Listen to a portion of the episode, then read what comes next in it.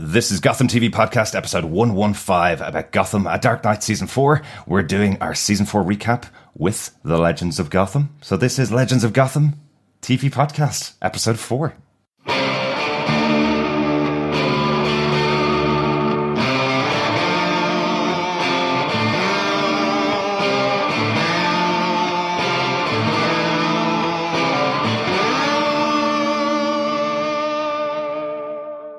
I'm David Mazouz, and you're listening to Gotham TV Podcast. This is Drew Powell, and you're listening to Gotham TV Podcast. This is Robin Lloyd Taylor, and you are listening to Gotham TV Podcast. Yes, welcome back, Gothamites. If you don't know yet, since Drew and Robin and David did introduce us, this is Gotham TV Podcast, but we're not alone this week. I am one of your hosts, Derek. Hi, I'm one of your other hosts, John. And we are joined here by our Legends of Gotham hosts as well, or ex-hosts, Amory and Bill. Welcome to Legends of Gotham, where we talk about series Gotham, home of Gotham. Yay, there you go. What year is it? How's it going, guys? Doing great. Yeah, great to have you guys with us. It's been a long time. Thanks for having us. Well, it doesn't feel like that long to me because I've actually been listening to you guys' podcasts since we don't do one anymore. I was like, I need some Gotham in my life. So, you guys have been doing a great job. I think you've definitely stepped into Legends of Gotham shoes as my favorite Gotham podcast. So. Excellent. That's saying a lot. That's brilliant. Well, yes, if you don't know, listeners, Legends of Gotham was a Gotham podcast for the first three seasons of the show. They were doing the run at the American pace, which we eventually stepped up and took over for season 4. So, yes, we did kind of take your shoes rather than step into your shoes. We gave them over willingly. Okay. Yes. We gave them over. We also put some deodorizer on them and stuff so they weren't too stinky. Just so thoughtful. Yes, my feet haven't been the same since. Nor should they be. Yeah, season 4 of Gotham. First half has already gone through, and we'll be getting the second half there from the 1st of March with episode 12. Pieces of a Broken Mirror. We'll be covering it here on Gotham TV Podcast. And it's really good that we can look back at the first 11 episodes of Gotham Season 4 with Anne-Marie and Bill from Legends of Gotham. Yes, really important question. Anne-Marie and Bill, did you watch the first half of Season 4? Yeah. Otherwise... Yeah. Twice. We watched it as it aired, and then in the past 2 days, we have watched all 11 episodes again, back to back. That's unlike you guys who have the advantage of you're doing these podcast episodes, you're probably watching them a couple times in a row. Since we weren't doing the podcast this year, we kind of watched it on Thursday night, and then it just kind of flew out the back of our heads. So we had to catch up a little bit over the past day or so. But really good season overall. Oh, yeah. Absolutely. Definitely. Yeah. I mean, really enjoyed this first half of the season. And I'm really excited to see what comes for the second half. Absolutely. Mm-hmm. You guys, I presume, are sort of chomping at the bit to see what comes. It looks like more chaos. So. It definitely looks like more chaos and like craziness, which I think they've grooved quite well, actually. Oh, yeah, and it definitely feels like this next half of the season is going to focus very pointedly on the villains, which I'm very excited about. Not to get into spoilery territory, but there are some characters coming back. Well, I guess we saw him at the end of the mid-season finale. So, yeah, Jerome's going to be back, which is awesome. And it seems like the villains are all going to be just teaming up, which is really cool. Finally, a Justice League of villains, I guess, or a Rogues Gallery, if you will. Yes, very excited to see that. And yeah, I'm kind of intrigued because when I think David Mazouz revealed a bit of this, and so did Cameron Monaghan, that there will be a big team up of all the villains we've seen since season 1. And what that does to my head goes, ooh, who are they actually teasing there? Who got killed in season 1 that may be coming back in season 4? Bring back Fish! Yeah. Fish needs to come back. I don't know if that would go so well. I don't think so either, no. Maybe we'll get Maroni back. That would be. I loved Maroni. I liked Maroni more than Falcone. Right. So if they brought him back, that would be awesome. Maybe zombie Maroni and Falcone, like from the dead. Zombaroni, yeah. Zombaroni. I like it. That sounds like an Italian dinner. It does. It does, Black. Yeah. I gotta tell you. Actually, the way I said it, Zombroni, it sounds like a zombie brony, which isn't exactly what we're going for. Oh, yeah. That's a whole different kettle of fish. You guys might know, bronies are middle-aged male fans of My Little Pony over here in the States. Yeah. So that would be a very different character for David Mazouz to play, wouldn't it? Yeah. Yes, definitely. But I don't think My Little Ponies would last too long with zombies attacking them either. Probably not. No, I don't think so. I think the pink... I don't know. They're resilient. Yeah, but the pink may turn to red very quickly. All right, and that gruesome note. Nice kick-off start, John. Just one quick announcement before we go into it. Actually, two quick announcements before we go into our details of our Season 4 recap. We are doing our Line of the Week competition for anybody who has been following along. They've been leaving us their favourite moments of each of the Gotham episodes throughout the season. We'd expected to announce our prize for that during this episode, actually, and at the start of the next season. But unfortunately, the makers of the prize have decided to push it back to June of this year, of 2018. So we don't even know if we have the prize. Yeah. Our prize will be... an IOU. Well, basically, yeah. But for... our Oswald Cobblepot Artfx statue. Yes. Pretty cool looking statue if you've seen any images of it. We have some up on the Facebook group a couple of months ago. We'll post them up again. We're really hopeful we can get our hands on one of these because it's been pushed back again. I'm conscious that we have to check our pre-order and make sure it's carried over. Yeah, if we can't get our hands on one of the statues, well then an IOU is all you're going to get. Well, maybe we'll get a better price than an IOU, John. Yeah. Maybe. Well, you guys were saying before the show that if it never ends up being made, that you guys are going to make one yourself and send it out, right? Yes. It might be made out of... It might be made out of a Dalek statue. I don't know whether that would work. I mean, we could do some kind of pottery statue where it might look like he is Clayface rather than the... Actually, yes, Clayface. That's it. Yes. Nice. There we go. I like the other idea too. Just get a Dalek statue and then put a wig on it. Yeah. Perfect. Yeah, it's an exclusive Gotham TV and a brolly one-off. Yes. Right. On that note, the other announcement, sorry, very important announcement. We hopefully will be joined by David Mazouz later on this week for a discussion about Season 4 so far.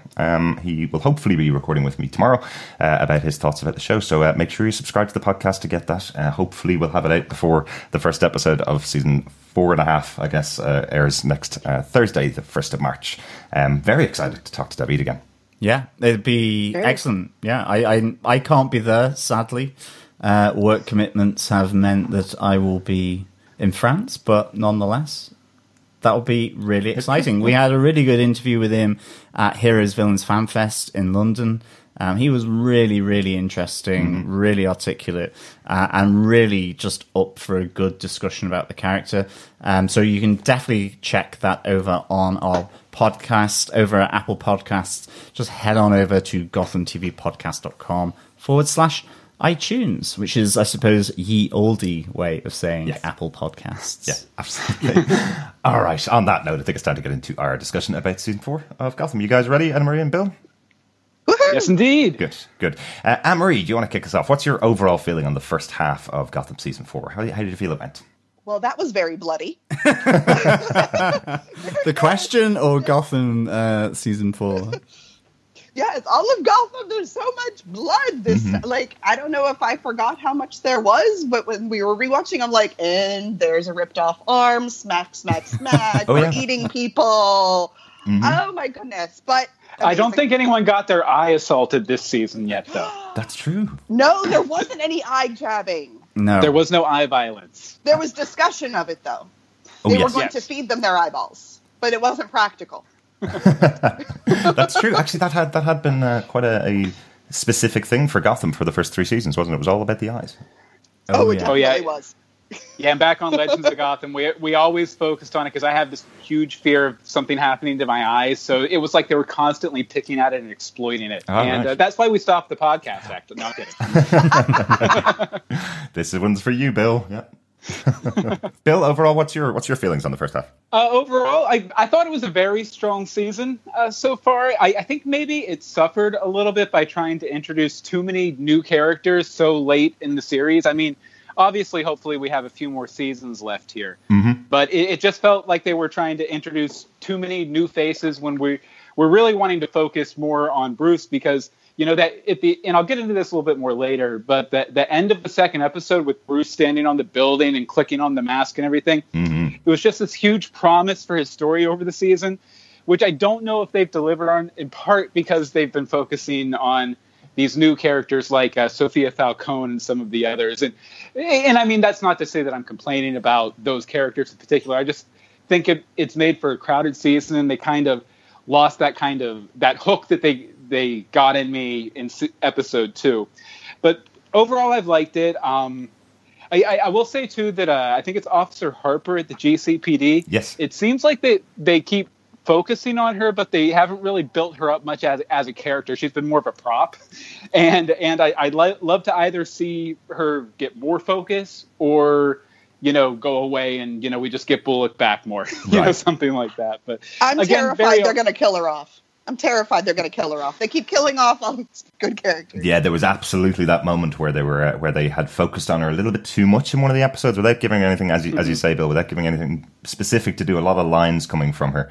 And it absolutely felt like they were going to kill her. That was the moment. It was one of those Walking Dead type moments where the character appears from the background and then gets killed off in the same episode once you care about them. Mm-hmm. But luckily, they haven't done that with Harper yet. Not yet. If I'm thinking of the same moment you are, it was like they kind of like rolled the camera around to like this hero shot of her, and I was like, okay, she's dead. Yep, absolutely. John, any other thoughts about season 4 so far? Yeah, I mean, definitely agree with Bloody. I think I think they really got into a groove actually this season. I really enjoyed it. I thought it's kind of where everything really coalesced into a really strong thing. And it's interesting you say about the whole promise of David Mazouz putting on the hockey mask kind of thing. You know, I thought exactly the same. And of course, they kind of pulled him in a different direction, you know, where he kind of went, you know, from that to then suddenly being a killer of Ra's al Ghul, then party animal, you know, guilt-ridden teenager. So they really kind of pulled him back from that a bit. But I know you were saying about all the ensemble, but I really think, I really think that Gotham does ensemble really well. I think, like, there are so many characters, you're absolutely right. And there is the potential that you do lose some of them, you know, or certain things get forgotten about. I mean, you know, for example, I think Captain Barnes is still in the wind somewhere. He's like, where is he? What's he doing? And of course, they've not spent any time necessarily with where he's gone to hide out, be the executioner or whatever. But I think in the main, they really kind of, they're able to flip between so many different storylines in an episode that I'm kind of amazed that they can do it, and it still kind of makes sense actually. So I think that's been really strong. And I've liked seeing some of the, I like the Scarecrow coming back, I have to say. Oh yes. I am certain we may be talking about that in our top 5 points of the season, do you think, John? I think maybe possible. Just a little. Yeah. For me, yeah, there are definitely some great introductions of newer characters or returning characters this season. I'm really intrigued by some of the things that have been going on. David Mazouz stepping up, his storyline with Alfred has been fantastic for me this season. I know the promise of a Batman was coming at the start of the season. They set it up. The season's called The Dark Knight, after all. And yeah, they did take that away pretty quickly. But having Ra's al Ghul in there and having a lot of interesting Bruce and Alfred scenes throughout the season, I think made up for it a little bit for me. Although their second half of season 4 is very bat heavy. It certainly is. A lot of bats. Mm-hmm. It's looking that way for sure. Yeah, very much so. In the spirit of Round Table. Yes. We've gone around, all 4 of us. So back to Anne-Marie. Anne-Marie, do you want to give us one of your favourite moments of the season, in season 4 so far? Okay, so one of my favourite moments of the whole season was Bruce at the auction buying everything in sight while in a character. Like, just going, I'll take that. I just absolutely loved it because he was showing a little bit of that in-control playboy that he sort of becomes as an adult. Mm-hmm. Maybe it gave him a little too much of a enjoying that lifestyle since his little rebellion starts after killing Raj. Mm-hmm. But I just thought it was really fun that he wasn't scared of like Babs and all that coming up to him and everything. Like, it was neat to see that he was being strategic even when Alfred thought he was just, you know, throwing his money around. Oh yes, that was a fantastic scene. Actually, really, really good, and yes. nice to see Bruce's awareness of it afterwards when he's kind of unloading with Alfred afterwards and saying, "I knew exactly what I was doing. Don't think I'm crazy," kind of thing. That's it's right. Nice to see that side. I know it's something that we were expecting to see this season, is the other side of Bruce. He can't just be sitting at home training every day. So we got to see Party Boy Bruce a lot this season. Yeah, I very much so. Definitely, I definitely loved that as well. Mm-hmm. I was laughing my head off really at it because it was just done so well, and because it's out of character, as you say, because he's being in character for someone else, and so it just made it all the more kind of delicious. Really, so I think how he did it, and it also just looked like he was having so much fun with it as well. Mm-hmm. Yeah. That was definitely the first appearance last season, I think, with the clone Bruce. We called him Yanni Bruce. This season, Bruce is Paris Hilton Bruce. Yes. So, absolutely. I think that was like the first glimpse of Paris Hilton Bruce, which I absolutely love. And I'm sure, you know, Bruce Wayne will keep at least a little bit of that in his personality moving forward as he transitions to the Bat. Yeah. Well, he certainly was, Paris Hilton. There was a lot of drink, a lot of late mornings, definitely. A little bit of puking in the limo. Hello, miss. Yeah, yes. Exactly. Yes. I think even Alfred had to sort of prime away from two ladies in the same bed. So, I mean, yeah. Paris Hilton, yeah, absolutely. Wild and wonderful, I suppose, for David Mazouz. Yes. Oh, should I say Bruce Wayne, of course. Bill, what's one of your top five moments? Well, my first of the top five moments is actually related to Bruce Wayne 2, and I mentioned it a little bit earlier. Mm-hmm. It's that very ending of episode 2 where he's on the building and he clicks the mask on. It's just, it held so much promise for me, and it was like, okay, they're doing it. They're leaning into it. I'm so excited. Mm-hmm. And it felt like the official start of the mission, you know, the big overarching, you know, Batman mission. But then they have the one failure come in, and it sort of sends them down this dark Paris Hilton-esque path. It created a ton of hype for me right there at the beginning of the season. But at this point, I feel like it was a bit of a misstep to pull him back and make him a reluctant hero again, because it felt like at the end of episode 2, it felt like he was fully embracing this destiny. And then one screw up and he's off the grid again. But I mean, I know the kid that getting killed by Ra's really didn't help him, nor having to kill Ra's himself. But I do hope that this path will eventually lead him down a path that sort of puts him in a rematch with Ra's, who isn't dead, and he can kind of, you know, in action on the screen, resolve this inner conflict inside of him moving forward. So that was probably the highest point of the season for me, and it also probably one of my greatest disappointments for the season, that it hasn't quite lived up to the promise of that moment yet. Right, yeah. And of course, when after he kills Ra's, there is that awesome moment with Skeleton Ra's as well, where the skeleton's jaw just drops down in kind of mock shock horror as well as to what's just happened. Yeah. That was classic, I thought.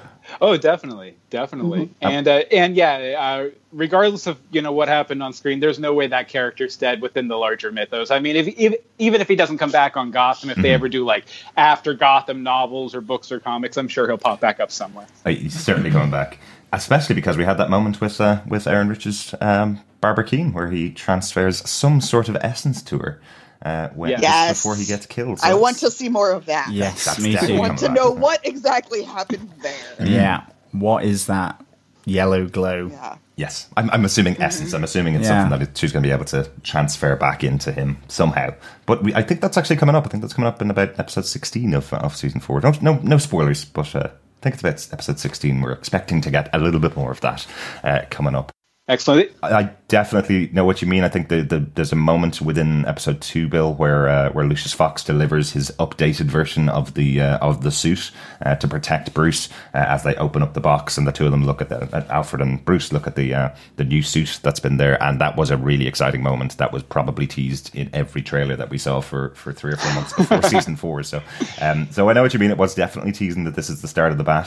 He's coming. Still, one of the things that I find difficult about accepting accepting that we are going to get Batman is that we haven't seen any bats in the show ever. Not even like, you know, in the local church or anywhere, you know, that's been no bats yet.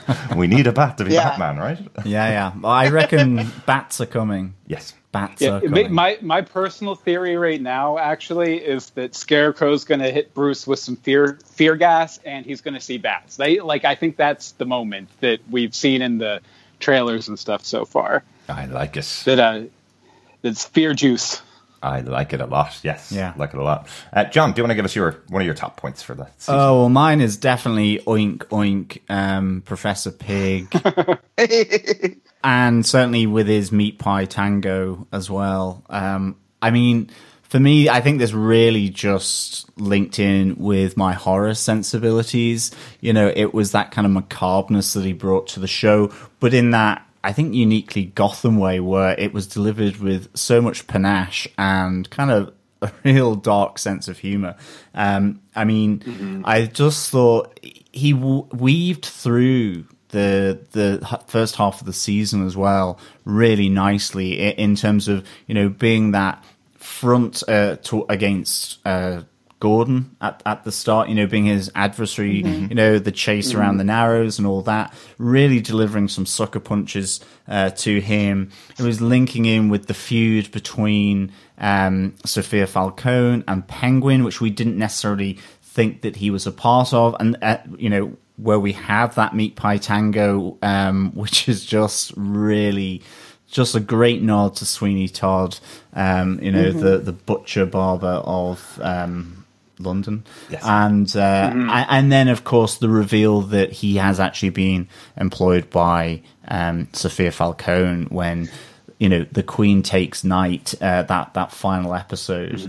And then, of course, yes, potentially he's dead, but is he really? This is Gotham. No one's ever dead. No, yeah. And I really want to see him back because I just thought he added so many piggy layers to this. You know, it was so good.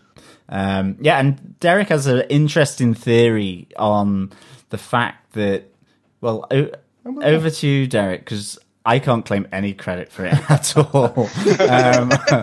Well, it was just the fact that he had pointed out quite early on in the show, and we mentioned this earlier on for our regular listeners, so I hope you don't mind me repeating it. But the fact that he left a letter or a note on the wall for Jim Gordon and misspelt his name as Pig rather than PYG, to me kind of would be odd, considering he had a whole creation of why he got his name and why he chose the name Pig, as in Pygmalion, not Pig, as in a little piggy. Oink, oink. So it would be very bizarre of him to misspell his name on a note. Yes. And so it could be that the person shot by Jim Gordon is not Professor Pig.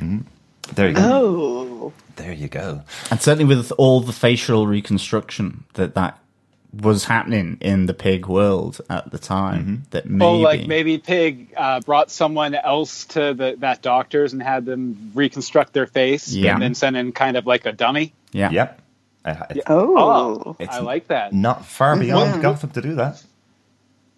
One other possibility, and I can't remember what his relationship to the Falcone family was, but, you know, the first time Pig gets punched and his face goes all out of whack, it kind of reminded me of like a Clayface sort of effect. Oh, yeah. So I mean, maybe that could have been Clayface too. I mean, like I said, I don't remember what his relationship was to the Falcone family. The last time we saw him, he was working for Ed, trying to drive... Oswald's crazy, right? He dressed him up as his father and tried to drive Oswald crazy. So he is still out there. Yeah. So you never know. Out there just Clayfacing around. Just Clayfacing around, making himself look like anybody that he wants to look like. Exactly. I mean... Taking shots to the head. It's a nice tool in the toolkit to have, isn't it? It's like you can just chuck it in as it was Clayface. Yes, perfect. Absolutely. And always something that we return to quite a lot during the comic books, if ever they wanted to get themselves out of a really sticky jam. Oh, it was Clayface that was pretending to be Robin that day for some reason.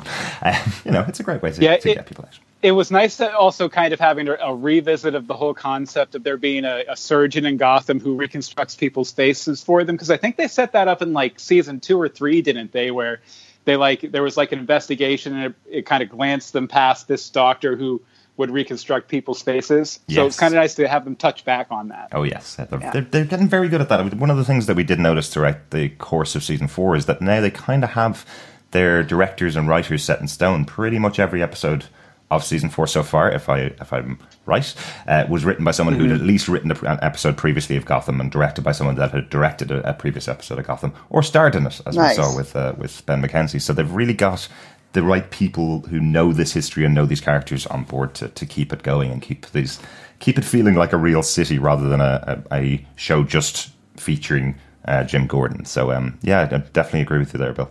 Derek, what's one of your top 5 moments of this first season? You know, speaking about comic books and speaking of comic book origins, we got the wonderful Butch Gilzean translation over into Grundy in Slaughter Swamp. I was shocked at how they were able to use the creation of the character back from the 40s, back to the 50s and 40s, and create this character of Grundy as interestingly as they did. I thought it was so much fun. It really felt like they were going all out to show that they can do proper moments from the comic. It's almost like there's bits of it where you can look panel versus screen, and they did a great job with it. Having Drew Powell change over into Grundy is a bit weird, and the fact that he's starting to change back at the end of this season is also a bit weird. But that was with the aid of quite heavy lead piping from his wonderful ex-girlfriend, who is willing to do anything to get her man back. Yeah, including beat him repeatedly around the head. Well, yeah, exactly. Hey, whatever it takes. Whatever it takes. True love. True love. But I really enjoyed it, and it led into probably my favourite character interactions this season, which is really between our new Ed Nygma, this now kind of softer Ed Nygma who's lost his mind a little bit, and the stupider Grundy, who's not realised everything that Ed's done to him in the past. And they have this really interesting, fun relationship, fun friendship, also involving Leslie Tompkins. So what Grundinkins, is that where we eventually landed on our threesome day? I think so. Are you guys shipping Leslie and Grundy? Oh, all three. So it's Grundinkins is our grouping there. Yeah, it's a grouping. Quite a crowded fight club is, I think, the way you guys say it over there. There you go. Yes, exactly.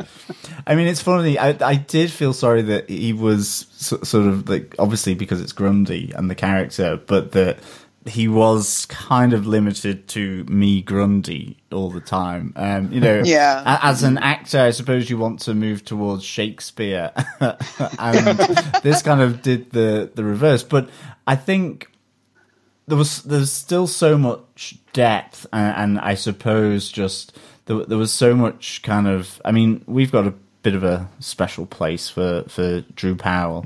I think, you know, he really did, certainly as it moved forward, it went beyond that, and you had the bloody arm beatings, you had, you know, his relationship with Ed and Leslie Tompkins, and then obviously when the Tigress comes in and, you know, is trying to find the person that, you know, she used to love and care for. Yeah.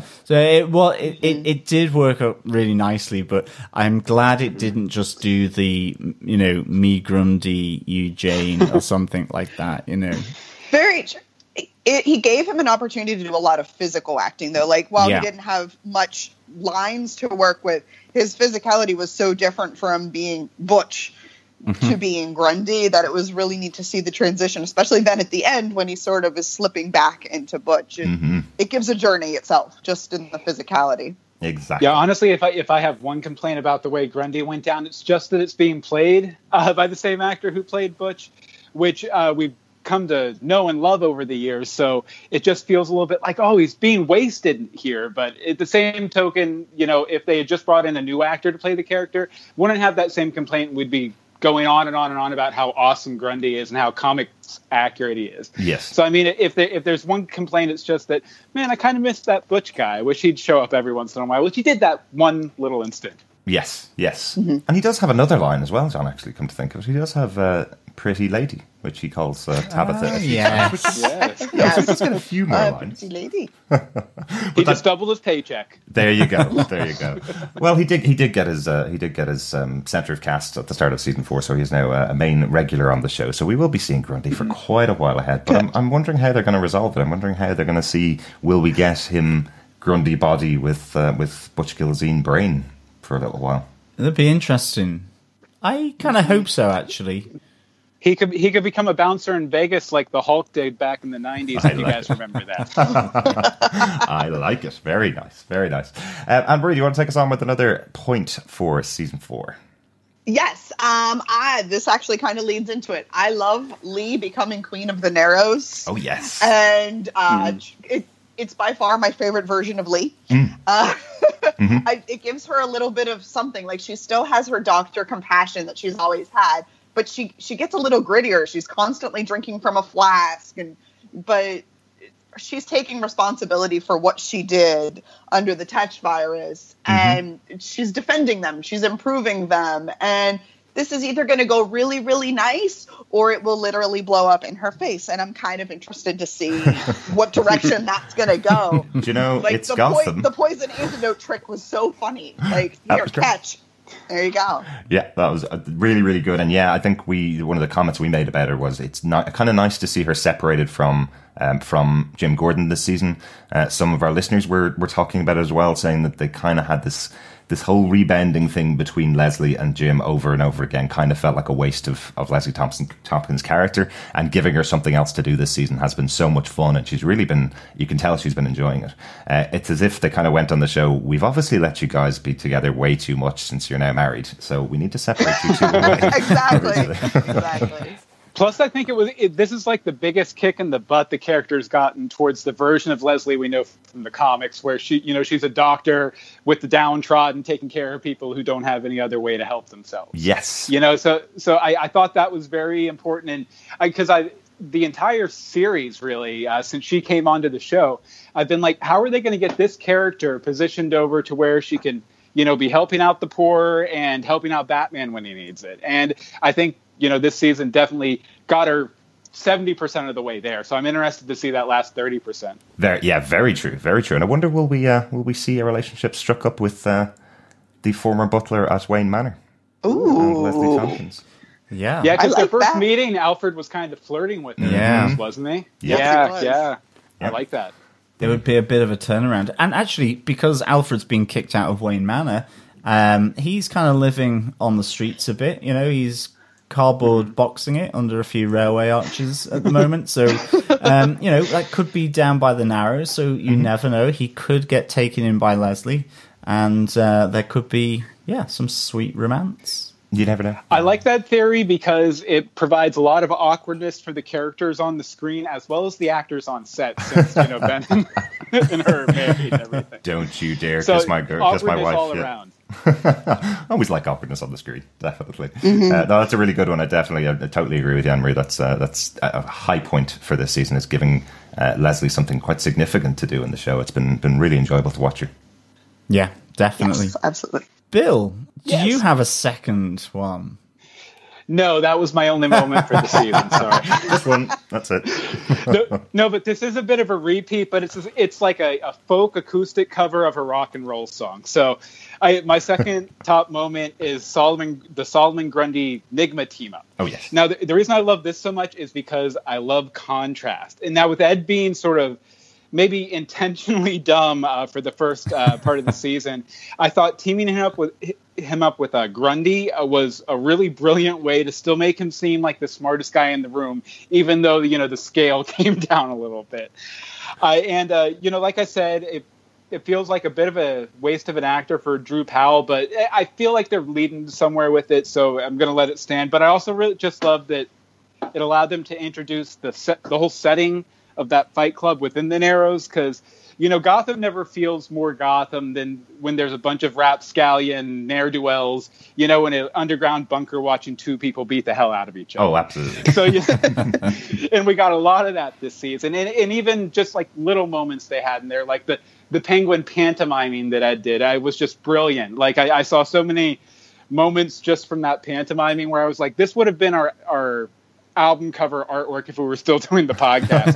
Just that silhouette on the ring, just beautiful. That was perfect. Beautiful, but yeah. And overall, it's just, while a lot of the other characters were making the major motions in the season, it really gave a good way to have Ed kind of stand out there front and center and kind of get more defined down on who the Riddler is. And I think that's where they're leading for the second half of the season, that, you know, where he was very sure of himself in last season's episodes, and he thought he knew who the Riddler was. I think this is finally going to allow him to become the Riddler that we all know from the comics. And he's not going to be self-doubting. He's not going to have, you know, these love triangles with Penguin to sort out and everything. And we're going to see him fully revealed in some sort of big way before the end of the season, I'm hoping. Oh, like it. Yeah. Yeah, I like that too. Yeah, I like it. I definitely agree that, you know, the Riddler needs to stand alone as well. And I think that'd be, yeah, it'd be really good to see that kind of separation with the Penguin, because I think that was really good. But it's only so far you can probably take that, I think. But exactly. And I'm sure there's fan fictions out there who have taken it that far and further. So. That's very true. And lots of them. And lots of people on Twitter who are very unhappy with Ed and Leslie Tompkins' relationship at the moment as well, unfortunately. But I'm thinking the new love triangle is going to be Alfred and Ed and Leslie Tompkins, obviously, being the part of the head of that triangle. There you go. That's wow. Well, now like that we have Mere Ed back again, this should be definitely taking a quick turn somewhere. Yeah. I mean, I don't know about Paris Hilton, but this is sounding like the Kardashians, I think. all I'm going to say is the only characters I've been shipping this season are Grundy and Dog Boy. That's it. Oh, yes. Oh, Dog Boy. Lord, Dog Boy. Love it. John, do you want to take us on with your next point about Gotham Season 4? I am. It's kind of slightly bittersweet, I suppose. I think I absolutely loved the Scarecrow returning, and I just wish they had done more in the first half of the season with him. I really liked Charlie Tahan as Jonathan Crane back in, was it season 2 now? Season 1. Mm-hmm. Yeah, it was season 1. Yeah, I loved those 2 episodes of him and his father, and just seeing, you know, that kind of start to the Scarecrow, and to see him come back, I think, in episode 1, really good, continues into episode 2. And I really thought you need to have the Halloween episode with Scarecrow here. Yes. And of course they didn't. And then he kind of just faded away from the rest of the season. It's almost a bit like with what you were saying, Bill, about Bruce. You know, there was the promise of Bruce on top of the building, and I think here you had the promise of Jonathan Crane as the Scarecrow, just wreaking havoc in Gotham. I mean, I loved the clowns in Arkham Asylum to Warden Reed, where he's gassed him. I just thought that was a really good bit of filming. Like some of the imagery of it, again, connecting in with my kind of horror sensibilities. But I absolutely thought it was fantastic, and I think Charlie Tahan really kind of, when he had the mask off, he really kind of showed that kind of pain and turmoil that Jonathan Crane ultimately was in. He had a really great expression that he acted and he could put on his face that really kind of showed that he was just as scared as this thing in his mind as anyone else. And as well, I think another bittersweet part of that for me would just be, I suppose if he's going to have the mask on full time, yes, you don't necessarily need Charlie Tahan, but we will get David W. Thompson as the new Scarecrow behind the mask. So I'm really interested to see how he kind of takes that character, because I think for me, I really enjoyed how there was a fairly tragic figure of Jonathan Crane, played by Charlie Tahan, behind that monster that is the Scarecrow, and just what craziness he can, inject into Gotham. And it'd be interesting. I really hope your theory pans out, actually, Bill, that he is the one that gives the Batman the bat scare, basically. That'd be excellent. Oh, definitely. And I think, you know, the creators have said that specifically the last half of the season is very inspired by I think it might have been Jeff Loeb who did The Long Halloween? Yes. But it's very influenced by The Long Halloween, which Scarecrow has a big part in, obviously. And, you know, we're not obviously Gotham isn't taking place day and date of the day it airs. Mm-hmm. I think we still have an opportunity for maybe like a big Scarecrow Halloween episode. That would be nice. I mean, obviously I'm not as caught up on the news as you guys are, so they might have already released all the episode descriptions for the rest of the season, and this possibility has been eliminated. But I do see that possibility there. Yeah. I think it's the show is lending itself definitely more towards having a Halloween episode rather than a Christmas special. For example, we did get our musical episode with Professor Pig, as we talked about before. But if you're going to lean into something for Gotham, I think it has to be a Halloween episode, and I think the last arc of the Scarecrow in the show aired somewhere around the 16th of October, and you're going, why didn't you have a break there and put it on Halloween? Why not? Yeah. I don't want to work so well. That would be an annual tradition then. You'd have your Halloween episode for Gotham. It'd be kind of cool. Yeah, that would be nice, because I mean, a lot of the horror influenced or Halloween Batman stories are some of the best stories they've ever told. So I mean, they'd be a fool not to at least get one out before the series is over. Absolutely. Yeah, definitely. Okay, Derek, what's your next point? We are going to run out of points for this season pretty darn quickly, aren't we? But I'm going to take one that I'm sure somebody else wants to talk about. I'm really sorry, but I loved a very new character that came into the show. Very new because he's only about 9 years old. You've just taken mine. There you go, Sean. Yeah, we do that all the time. It's okay. Yes, little Martin, who we mispronounced almost every episode. Martin. I loved this character's introduction because it was so necessary for Oswald's character to have this view of him from outside. This kind of concept of somebody else trying to learn from him, and him getting so protective of this young creature in his care that he decided to blow him up to hide the fact that he was sending him away from the city and putting him into protective custody. So you do get a bit of Oswald's heart opening, which we haven't seen for a few seasons. We've seen him being very manipulative of everything going on around him, but I just don't think the series could have continued the way it was going with Oswald if Martin hadn't been introduced to the show. So that's the reason why it's probably one of my favourite moments from the season, and also the fact that it's a character that doesn't speak and writes notes to everybody just made it even cuter.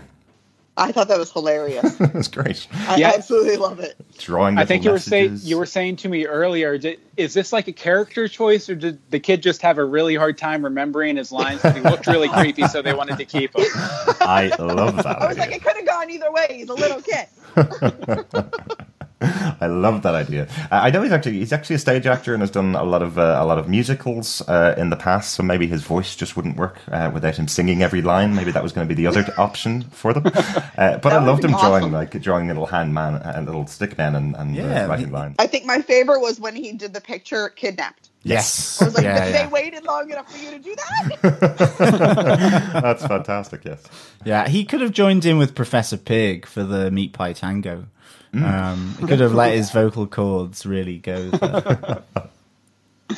I did like the whole conceit of the character, though, because it felt very comic book because it was so visual. Mm-hmm. You know, I could totally see a character like that popping up in any DC comic book any day of the year. Absolutely. Yeah, I totally agree with that. It sometimes they really hit the nail on something absolutely right for Gotham, and sometimes it feels pulled from the comics, and sometimes they get the balance right completely. Yeah, and of course we thought we'd lost little Martin in that big bad kind of bomb explosion. Then you realise that actually Big Penguin, Daddy Penguin, has got a big heart there for people that he's kind of trusts and knows will be loyal. So I really like that dynamic as well, to be honest. Absolutely. Yeah, it was like when the bomb went off in the car, I was like, great, awesome, you know, vicious Penguin is back, baby. And then when the reveal happened and you saw the kid was still alive, I was like, aw, Penguin, he does have a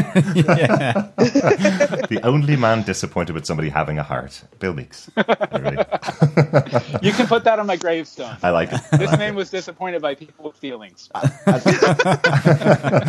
I have to say, the fact that you pointed that out, Bill, this is the first season we've been able to watch live on as it airs on Fox, and having that moment where the explosion goes off before an ad break, I absolutely was going, they've just killed a kid on this show. Second kid this season. as well after Alex. Well, so. I think Anne-Marie has a confession related to this, don't you? Oh, you're really going to call me out? Yeah, I'm really going to call you out. So when it was first airing, I may have fallen asleep during that point, and when we were rewatching, I completely didn't realize that Martine lived. And she was like, "Oh yeah, it's so sad he died." And I was like, "He didn't die. No, they can't." And she was like, no, he died. And I was like, just keep watching. No way. I love it. Yeah. It was, you know. Well, imagine how much worse it would have been if Legends of Gotham was going on and you went into the podcast thinking that Martine had died. That would have been very hammering. That would have been a classic Legends of Gotham moment. Absolutely. It would have been. Yeah. Okay, I think it's, one last round? I think we can do one last round. Can we get one last round out of everybody? Absolutely. Yeah. So, on our final round... Anne-Marie, what's one of your big bangs of the first part of season 4? I love when random officer number 65 rips up the crime license and says that they aren't accepting them anymore. I was like, yes! Oh, yes! Finally, after 4.5 years, somebody is on Jim's side. He gets a tiny victory. They are not all pawn scum of Gotham. And he has backup other than the strike force who will die. Yeah. So it was... It was just it was a nice victory for Jim to see somebody without being prompted to take that step. That was nice, wasn't it? Finally, after so many seasons of going, is Jim just doing everything wrong here? Or does anybody think he's doing something right? It must be quite difficult for the character to actually just keep pushing through his moral compass, as John likes to call it, where he just keeps going, I'm just going to do whatever I want to save this city. Yes. Oh, yeah. And Jim, nobody's supporting him. Yeah. Jim, I think, is probably the worst detective in the world, but he actually redeemed himself, I think, towards the end of this first half. Yeah. And in fairness to him, I do like his writing and directing. I was really impressed with Ben McKenzie, doing those 2 episodes and then directing one of them. Mm-hmm. I thought that was really cool. Yeah. And they seem to really work because I actually felt it kind of did focus in a bit more on Jim. It kind of zoomed in. Obviously, he's writing for himself and he's kind of going, I need to solve a case or, something like this. And it's kind of like, and he does it. And I thought it worked really well, that episode. Yeah. Which ones were those? Or which one was that again? Just refresh my memory because, like I said, we just binged all of these over the past 24 hours. Go on, John. A Dark Knight, The Demon's Head. Yeah, he wrote Demon's Head and directed These Delicate and Dark Obsessions. Yes. Oh, that's last season. That was last season. Okay. Yeah. Which was excellent.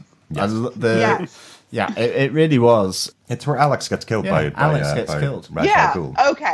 Okay. Which I think we've all mentioned as a little moment. At some point or another, yes. I know. There you go. So that's how good the episode was by Ben McKenzie. Well, it's a weird thing when you kill an innocent kid, people just can't let it go. Crazy. They just remember it. Yeah, forever. So, Bill, what's one of your top points? It actually relates to Jim Gordon. And it was when Jim kind of, and apologies if you guys have to beat this out, he kind of screwed over Harvey.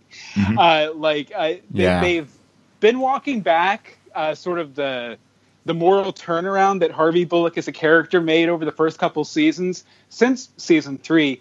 And so it's nice to finally have Jim as a character see that as well. Because, I mean, they've had their differences, but at the end of the day, Jim was always like, Harvey's a good guy. He's going to have my back. He's going to do the job.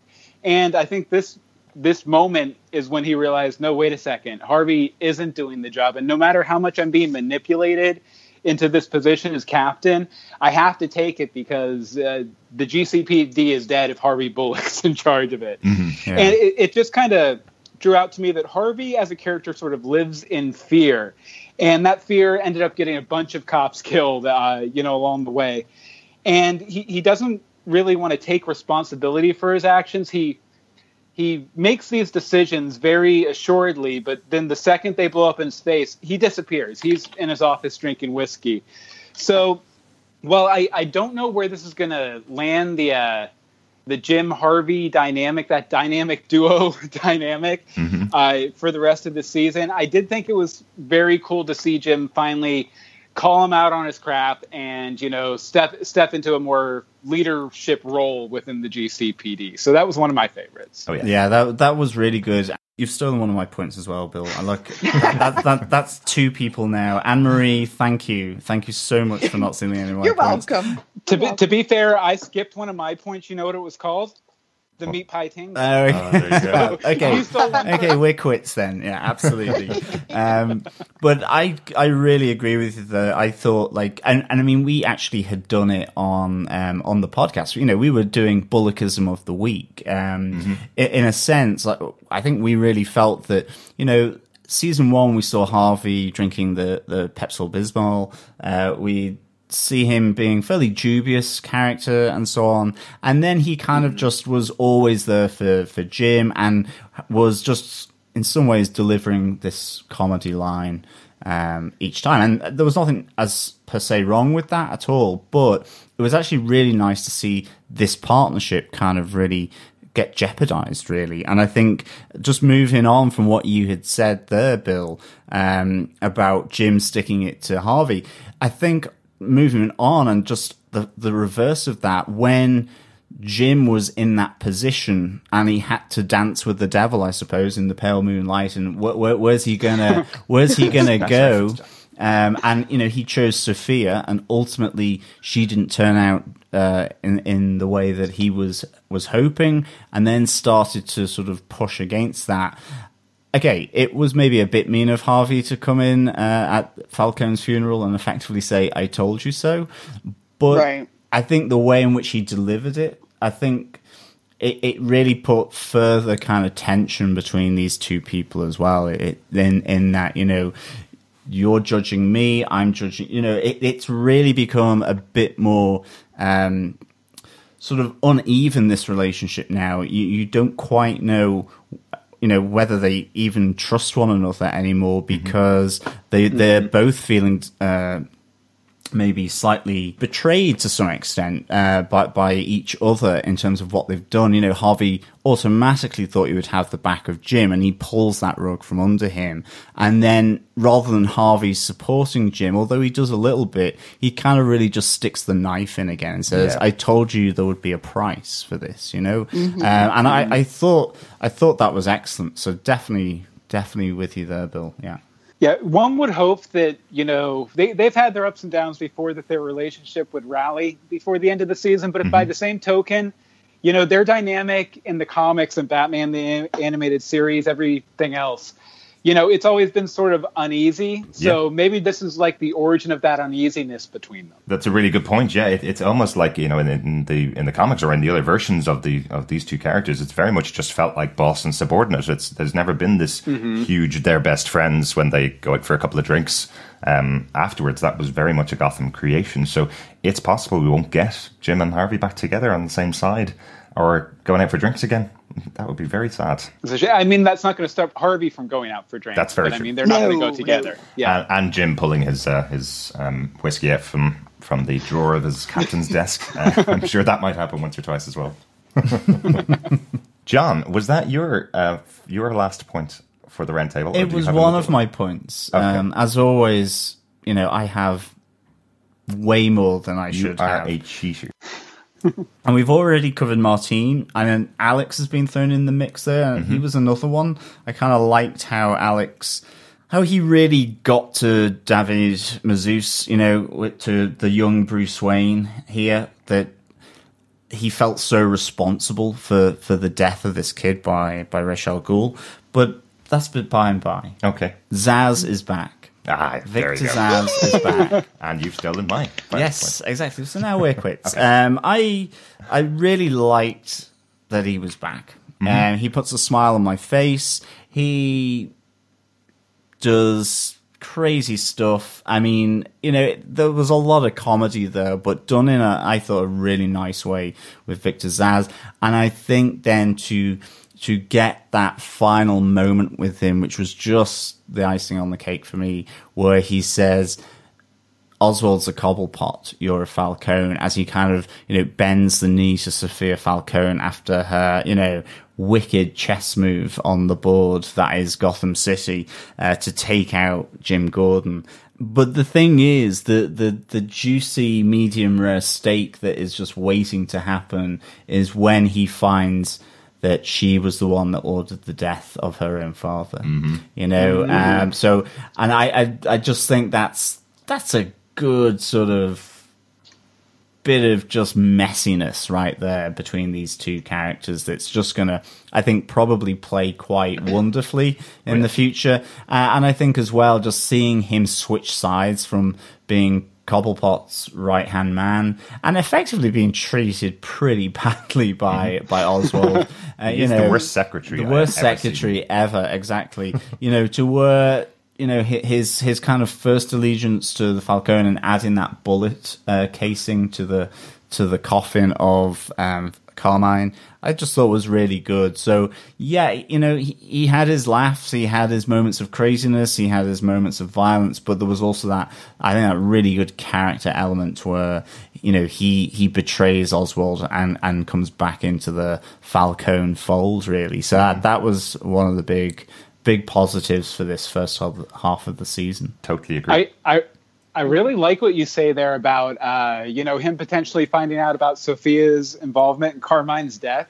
Because the one thing that's always bothered me a little bit about Zsasz is, as you guys know from the comics, he's not exactly a professional hitman. He's more of a sadistic serial killer. Yeah. Yes. And I've always thought, you know, I wonder when that switch is going to flip and what's going to cause it to flip. And that feels like a really strong motivation that's been set up, you know, the entire series for him to kind of do that flip, you know, being betrayed like that. I really like that idea. Mm-hmm. Yeah. Pretty good, John. Why, thank you. I'm impressed. The one thing that was missing from Zsasz this season, though, was the Zsazettes. Yeah, the Zsazettes have gone, I think. Yeah, I think they've just left them behind when he went. Oh, they'll be back. They'll have a new brand anyway. I'm sure. Sure he will. So, Derek, what's your final big point for this first half of the season? Hastily looking for things we haven't covered is my big point right now. Sophia probably is one thing that stood out to me as actually being quite interesting throughout the season. Her manipulation of Jim that was only revealed at the end of the season it took a long time throughout the show, and I kept waiting for the other shoe to drop, I suppose, waiting for the realization of what is her actual plan. I suppose the actual decision to make her plan that she's going to lead the criminal side of Gotham as long as Jim is in her pocket and captain of the GCPD turned out to be a really good reveal in the end after so many episodes. It did feel like they were pushing a lot of that story to the side and keeping it going for a lot longer than I would have wanted. But it's a 22-episode show, so they do have to fill up the air in those kind of episodes. So I liked that it kept coming back to it over and over again. And I liked how manipulative she ended off being and how intelligent and smart she ended off being, using the sirens on her side, using Professor Pig on her side, having Zsasz on her side by the end of the season. All of these things does show that she is the Falcone for Gotham. She's the one that's going to be the leader of the Falcone crime family now that her father is sadly murdered by her. Yeah, pretty ruthless. Mm. Yeah, I was a little uneven on Sophia in the first half of the season, but the kind of watershed moment that really won me over on her was the torture scene with the dentist, and you realize that, oh, she's Penguin from season one. She's 20 steps ahead of everybody else, and you finally see that mask drop, and you see kind of like the vicious gangster she is come through. Yeah. Yes. That's a great moment, actually. Definitely. That was one of my other points that we didn't get to. Oh, shoot. Almost stole it. Well, I suppose on that note, that's our kind of top four each, I suppose. So that's, you're getting quite a significant bungle here, listeners. We normally do just top 5 points, and we've done 16 there. Yeah, exactly. But our next point, is there anything else that we're missing? So, roll dentist drill. I have things So we never mentioned Ivy in any way, shape, or form. Is that because we're getting her replaced again? Maybe, possibly. She was boring. There was because they didn't give her anything to do. Exactly. There was a lot of wheel spinning that happened this season after recasting the character. You'd expect that they recast it for a purpose, and sadly, Maggie had only spent a very short amount of time revealing the fact that she has changed from Claire Foley and from our original Poison Ivy? Well, it was kind of... We saw her taking on all the potions, the sort of Far Eastern potions. And then we didn't really see it. And then... That's it. And it's kind of like... I was just really enjoying... I loved her dynamic with Penguin, where she's helping him find out who's betrayed him from the previous season. I thought you were kind of there just on the cusp of going, oh, we're starting to see Poison Ivy really integrate here, and then we're going to see the change, and we kind of saw the start of that, and then it was nothing. And it was, okay, and then another recast, so, yeah. And I feel like they have to do the recast because they didn't use her as well. Yeah. Because she definitely was old enough to do whatever they were going to try and do. And I just feel like they didn't give her enough. So the actress was like, bye, I'm going to go find something that will actually use me. Yeah, I feel like that's a strong possibility. We know from, covering the show over the years that a lot of times they have really solid plans that get bumped a season or an episode or, a couple seasons. Yeah. So I feel like what might have happened is they came up with this decision like, okay, well, we can't have the girl who's playing Ivy Pepper become sexy seductress Poison Ivy because that would be really weird and creepy. Yeah. So let's cast an older actress and we'll bring her in and she'll be really prominent. And then they're like, oh, wait a second, but we want to do Professor Pig or some other reason. So they probably just kept holding her back, and eventually, actresses have to work. So she found another job, so they had to recast again. Yeah, totally agree. It's either that or by season 8, she's going to be played by Betty White. One or the other. One other possibility that kind of flitted past my mind is just that when she initially turned older, she was the actress was very much kind of taking on the characteristics and the personality of the child actor who played Ivy Pepper at first, and maybe they thought it would be too harsh of a transition to make her full on, sexy, dangerous Poison Ivy, considering that, for the first several episodes she was in it, she was kind of playing a kid version of Poison Ivy. But she still had that seductive, murderousness in those early episodes. Yeah, it was kind of like the kid was still caught within the grown-up's body. And I thought that was a really interesting way of doing it. Mm-hmm. And I thought, in terms of the transition, then it was, she gets a full bang of those potions, and then you would get that full transition. And that's the thing. It always felt that, unfortunately, this character was just in a transition. And for Maggie Gyllenhaal, who played her, she's not been able to take it through to the logical kind of conclusion that it seemed like that's where it was going, and then got the recast. But... Yeah. There you go. We will see Peyton List coming up hopefully later on the season, and hopefully they'll give her a lot more to do as the character, because Poison Ivy is a critical character really in the history of Batman. There's lots of really interesting stories that she has coming up, so hopefully they set her up well for use in the series as one of the big villains. Yeah, and Mad Hatter didn't really have that much in this first half either, but I'm hoping really to see him in that second half, when I suppose the bad guys assemble. Really? Yes, bad guys assemble. Bad guys assemble. Yeah. There's no copyright on that, is there? No. I hope not. Anything else we might have missed, Anne-Marie, Bill?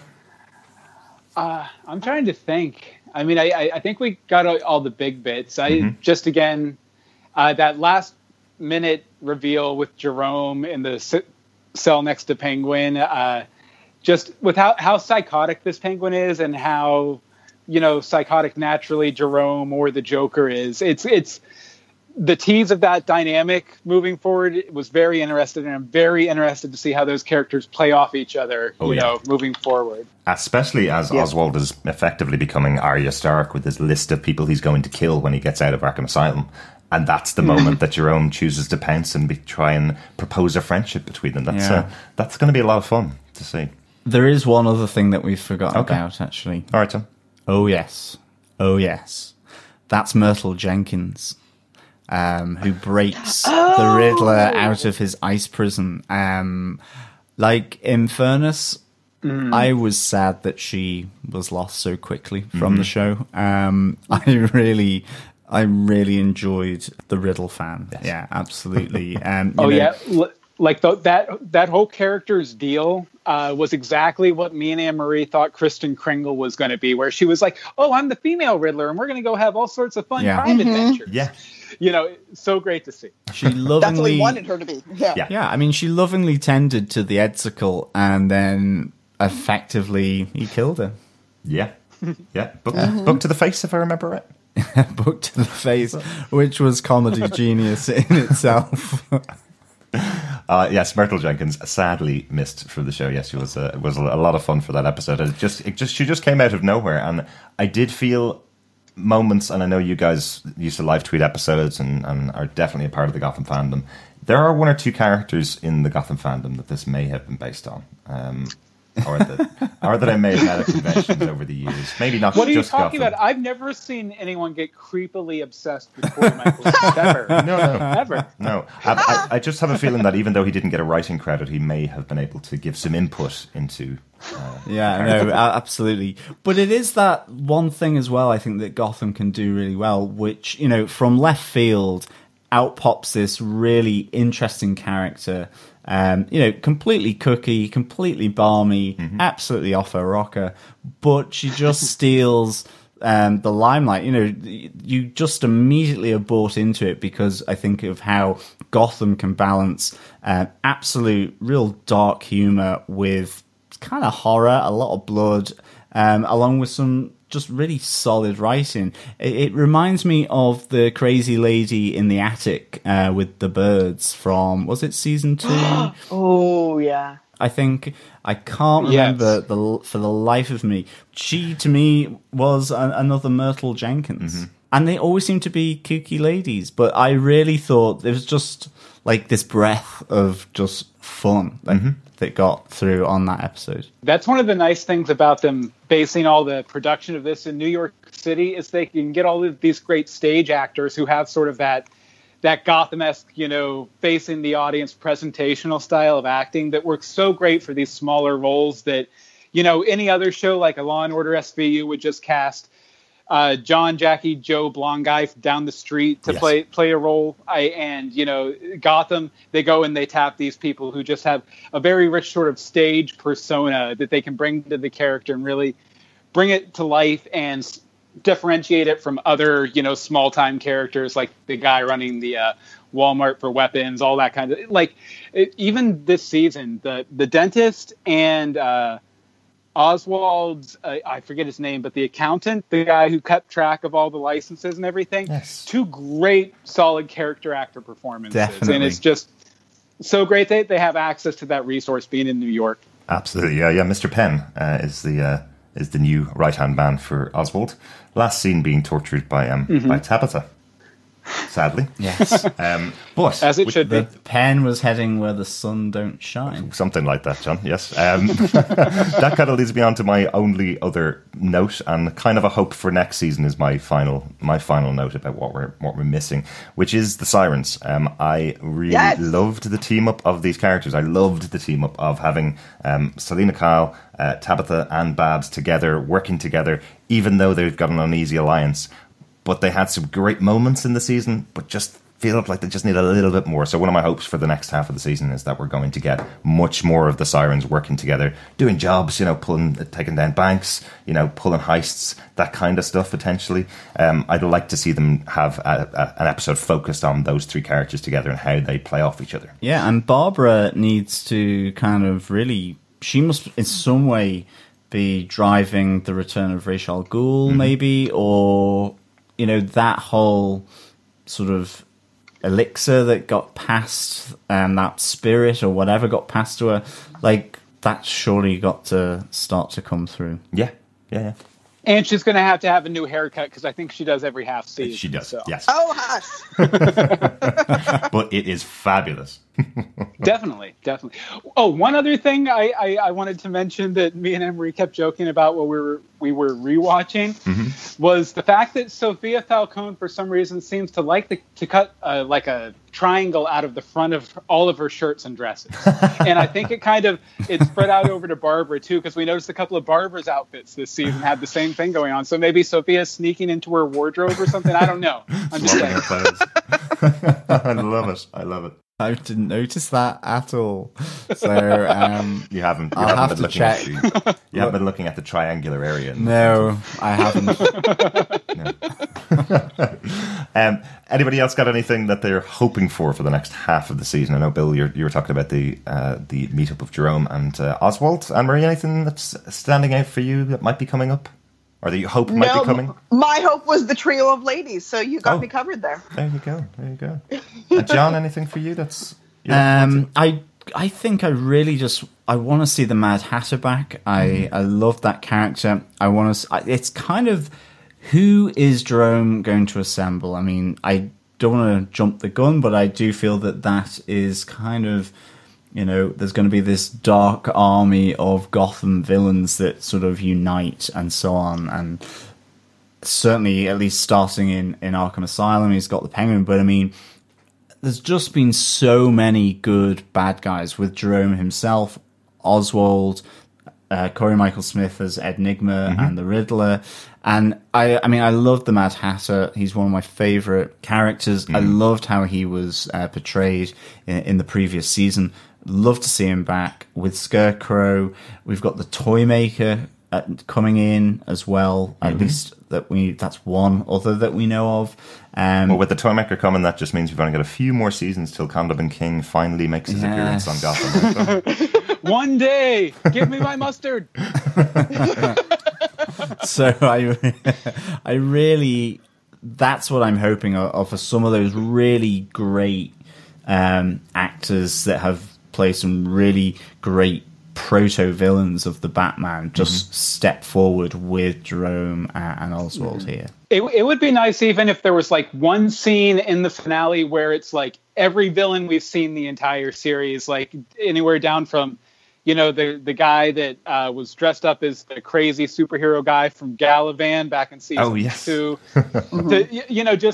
There's been such a wide breadth of characters on this show so far that it would be great to see them all assembled for one, you know, final face-off with the GCPD or something. I love that. Yeah. I love it. And also that my theory from season 1 is finally proved correct, that Killer Croc comes from beneath the sewers. It's never happened.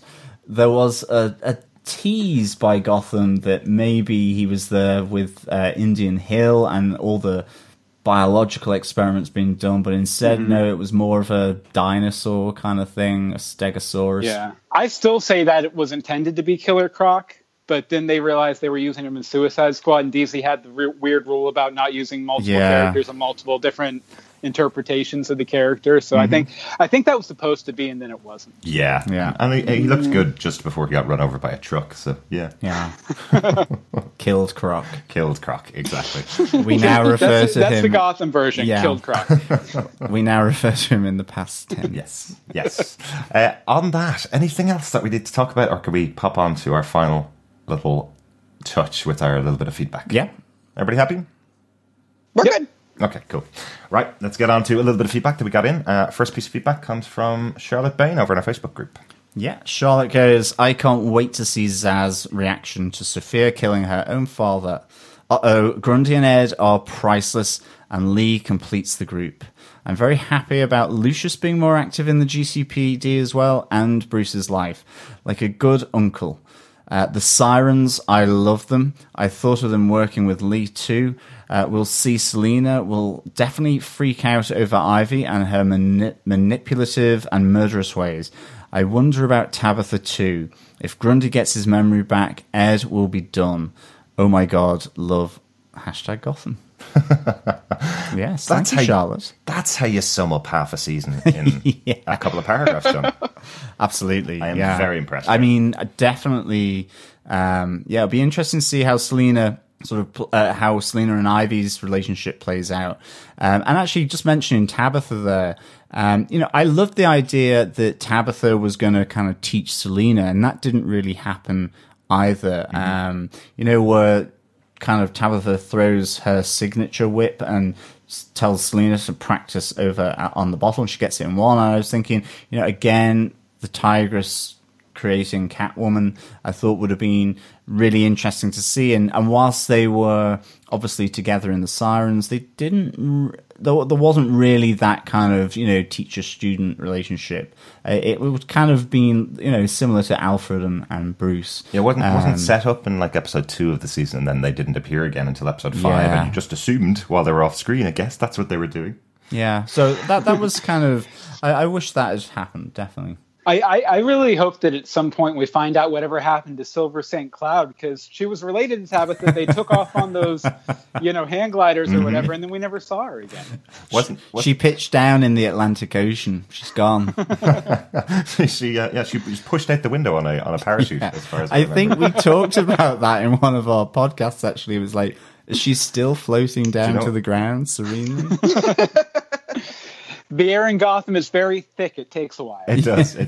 What makes it actually worse is I think I actually spoke to the actress who played Silver St. Cloud and asked her about that. And she said, well, I might return in future. But she's off getting mutant powers on Gifted now. So. It'd kind of be like Tom Cruise in Mission Impossible. She'll suddenly come crashing through a window on a parachute, you know, kicking someone who is about to take out Tabitha across the room and something. And it'll be like the longest ever setup. That would be pretty impressive. Yeah. Or she's been sitting on the steps outside of Bruce's school waiting for him, and he just never showed up because he's too busy being Paris Hilton. That's true.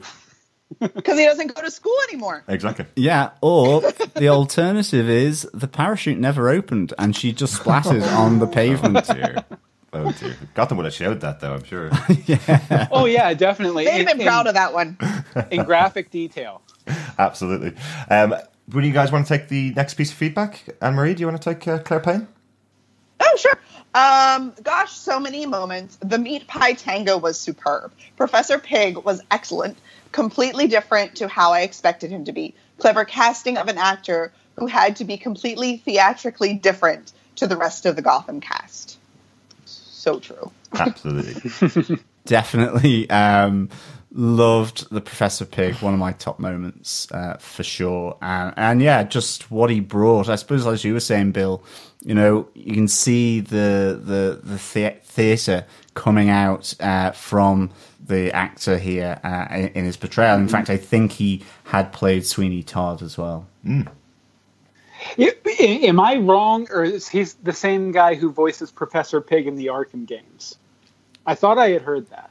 I could be wrong. I don't think it is. No, I think this was the first time he played the character in the role in Gotham. Okay, gotcha. I was wrong. That's all right.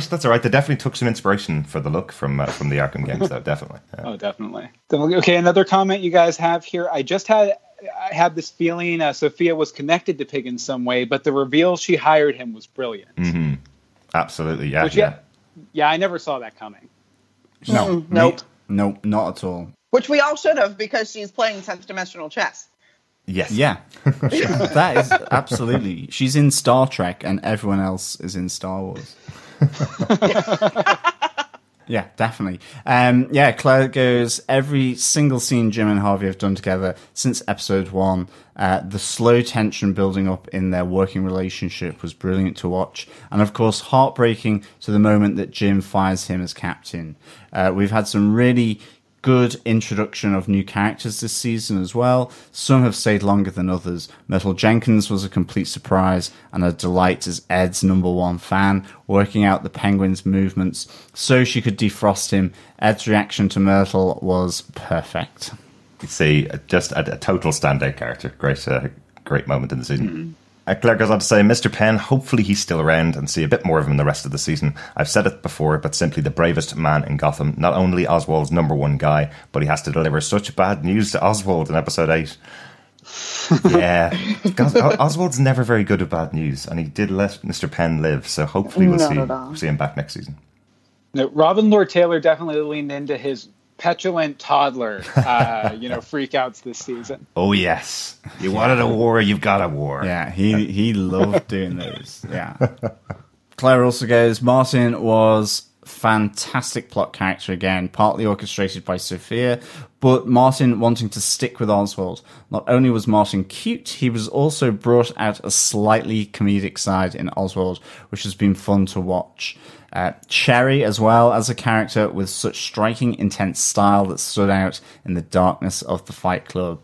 We didn't really get to know her, but it was clear she only cared about winning fighters and not necessarily the people of the Narrows. Yeah, absolutely. Forgot about Cherry, actually, in the Cherry Bomb Fight Club. Dispatched by Leslie, showing a bit of a ruthless, bloody side to her as well. Oh, yeah, that might... I think... Well, isn't that the first time she's directly killed somebody when she wasn't under the influence of the... But she didn't kill her. She took down Firefly and Babs. Oh, yeah. That's right. Which was kind of entertaining to see the two of them, in essence, team up for a hot second. Yeah. Okay, yeah, that's it. Sorry, my bad there. Yeah, she took out Firefly and then, yes, Babs decided she had enough of Cherry Bomb. That's right. Perhaps we'll see a team up between the two of them and Sophia. Yeah. As all former lovers of Jim Gordon team up together. The ex-girlfriends club. Exactly. Yeah. And finally, Claire Payne says, the welcome return on the good decision in giving Zsasz more screen time was spot on. It was Zsasz' grief for Falcone and not being convinced the Penguin wasn't behind his death. It's going to be so interesting to see if Zsasz will support Sophia, if and when he finds out it was Sophia had her father killed. Characters working together has worked extremely well this season. Loved Tabitha and Selena. Tabitha mentoring Selena is working in the right way, with Barbara joining them to make a trio. Does work. The look on their faces when they see Ed and Grundy and Cherry at Cherry's Fight Club is perfect. Barbara catching up with Leslie was another highlight of episode 8. Could the sirens be useful to Leslie in future episodes? Absolutely. Yeah. That would be an interesting relationship for sure. They could become the enforcers for the Tompkins Fight Club, as it probably is going to be called. Yeah, I mean, I really hope they strike out and strike fear, to be honest. Yeah. I think it's a good... it's a good grouping of these ladies in Gotham for me. I really enjoy it, and I think as you said, Derek, I think just Leslie Tompkins as a character having room to breathe away from Jim Gordon, as has happened with Barbara, but whenever they see Jim, there are touch points back to that. It is really good. I think it really helps with their characters. Yeah, it's also kind of interesting, that all three of them are characters who sort of they had these deep relationships with different male characters on the show, and those have all sort of dissolved, so they've all sort of banded together. I kind of like that dynamic. Yeah. Absolutely agree. Yeah, and so finally from Claire, Grundy, Ed and Leslie, another perfect team up. I am very excited to see how Lee and Ed run the Narrows. Tabitha's determination to make Grundy remember he used to be Butch, another highlight from the first half of the season.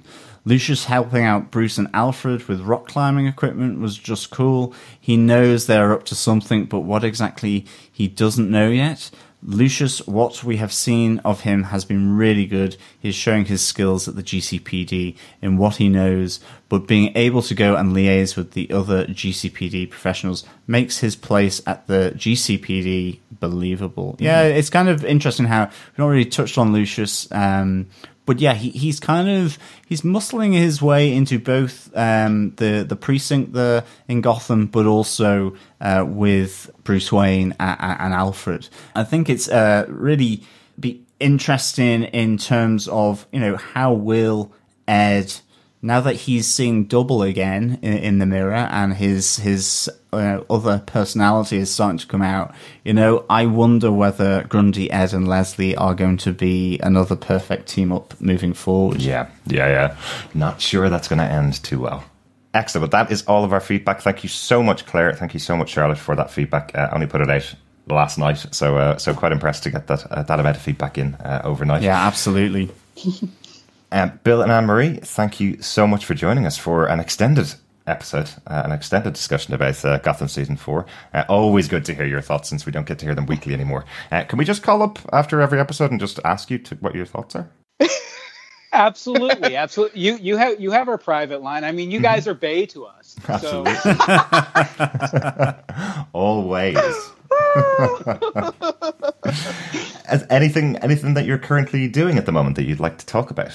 I don't know about Anne-Marie, but I'm actually kind of starting to work on a podcast that actually, after we're done with the recording, I'd like to talk to you guys about. Very good. But yes. I would watch my Twitter at Bill Meeks. There's probably going to be some announcements coming down the pike in the next month or so. Excellent. Okay, excellent. We will certainly be checking that out. Yeah, absolutely. Anne-Marie, anything you want to talk about? Nothing that your listeners would be terribly interested in. We have a very diverse section of listeners, though, Anne-Marie.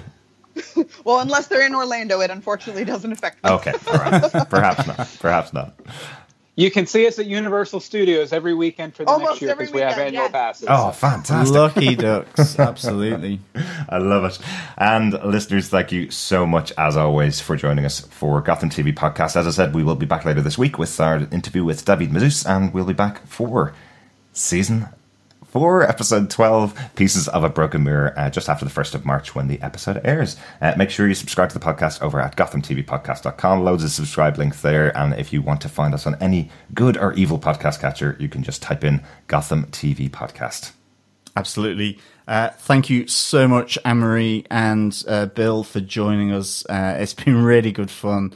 Really enjoyed hearing your thoughts on Season 4 so far of Gotham. It's just been it's been a good hoot. And as always, thank you so much to the listening as well. Oh, well, definitely thank you guys for taking the hint that we wanted you to invite us on. So. Yes, thank you for having us on. We appreciate it. Love us.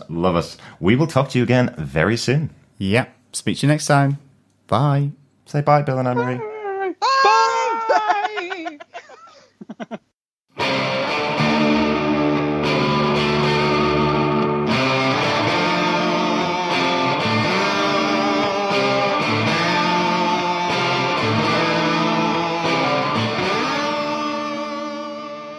Thanks for being a Butch supporter. Butch loves you, baby. Which ones were those, or which one was that again? Just refresh my memory, because like I said, we just binged all of these over the past 24 hours. Go on, John. Well, this is a classic Gotham TV podcast moment where I can't remember. You mean where we edit out the part that you don't remember and put in the part where you do, is that? I can't remember. It was a day in the Narrows? I think it was episode 7. I love that one. I think. Oh, yeah, that was a good one. But I will actually. But we are just going to search because search. So you guys are going to search your minds, not Google. That's right. Absolutely. Come up with the answer completely organically. See, this is what we call watch us Google things. Yeah. I'm going to do a Julie Andrews recall moment. I think.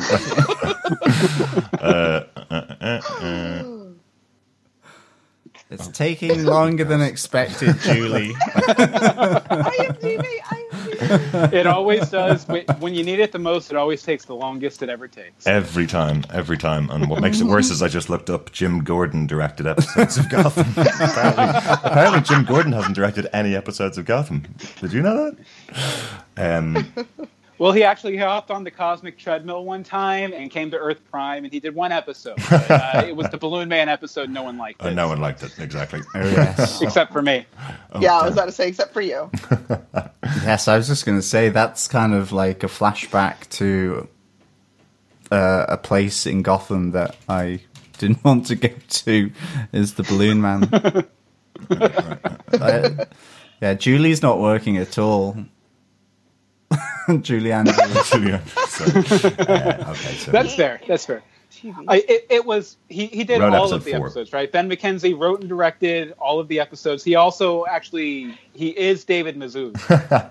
Just puts on the wig. He just stands on his knees and he has a mask. Yes. He wrote A Dark Knight, The Demon's Head. Yeah, he wrote Demon's Head and directed These Delicate and Dark Obsessions. Yes. No, that's something else. Oh, that's last season. That was last season. Okay. Yeah, which was excellent. Okay. Yes. It really was.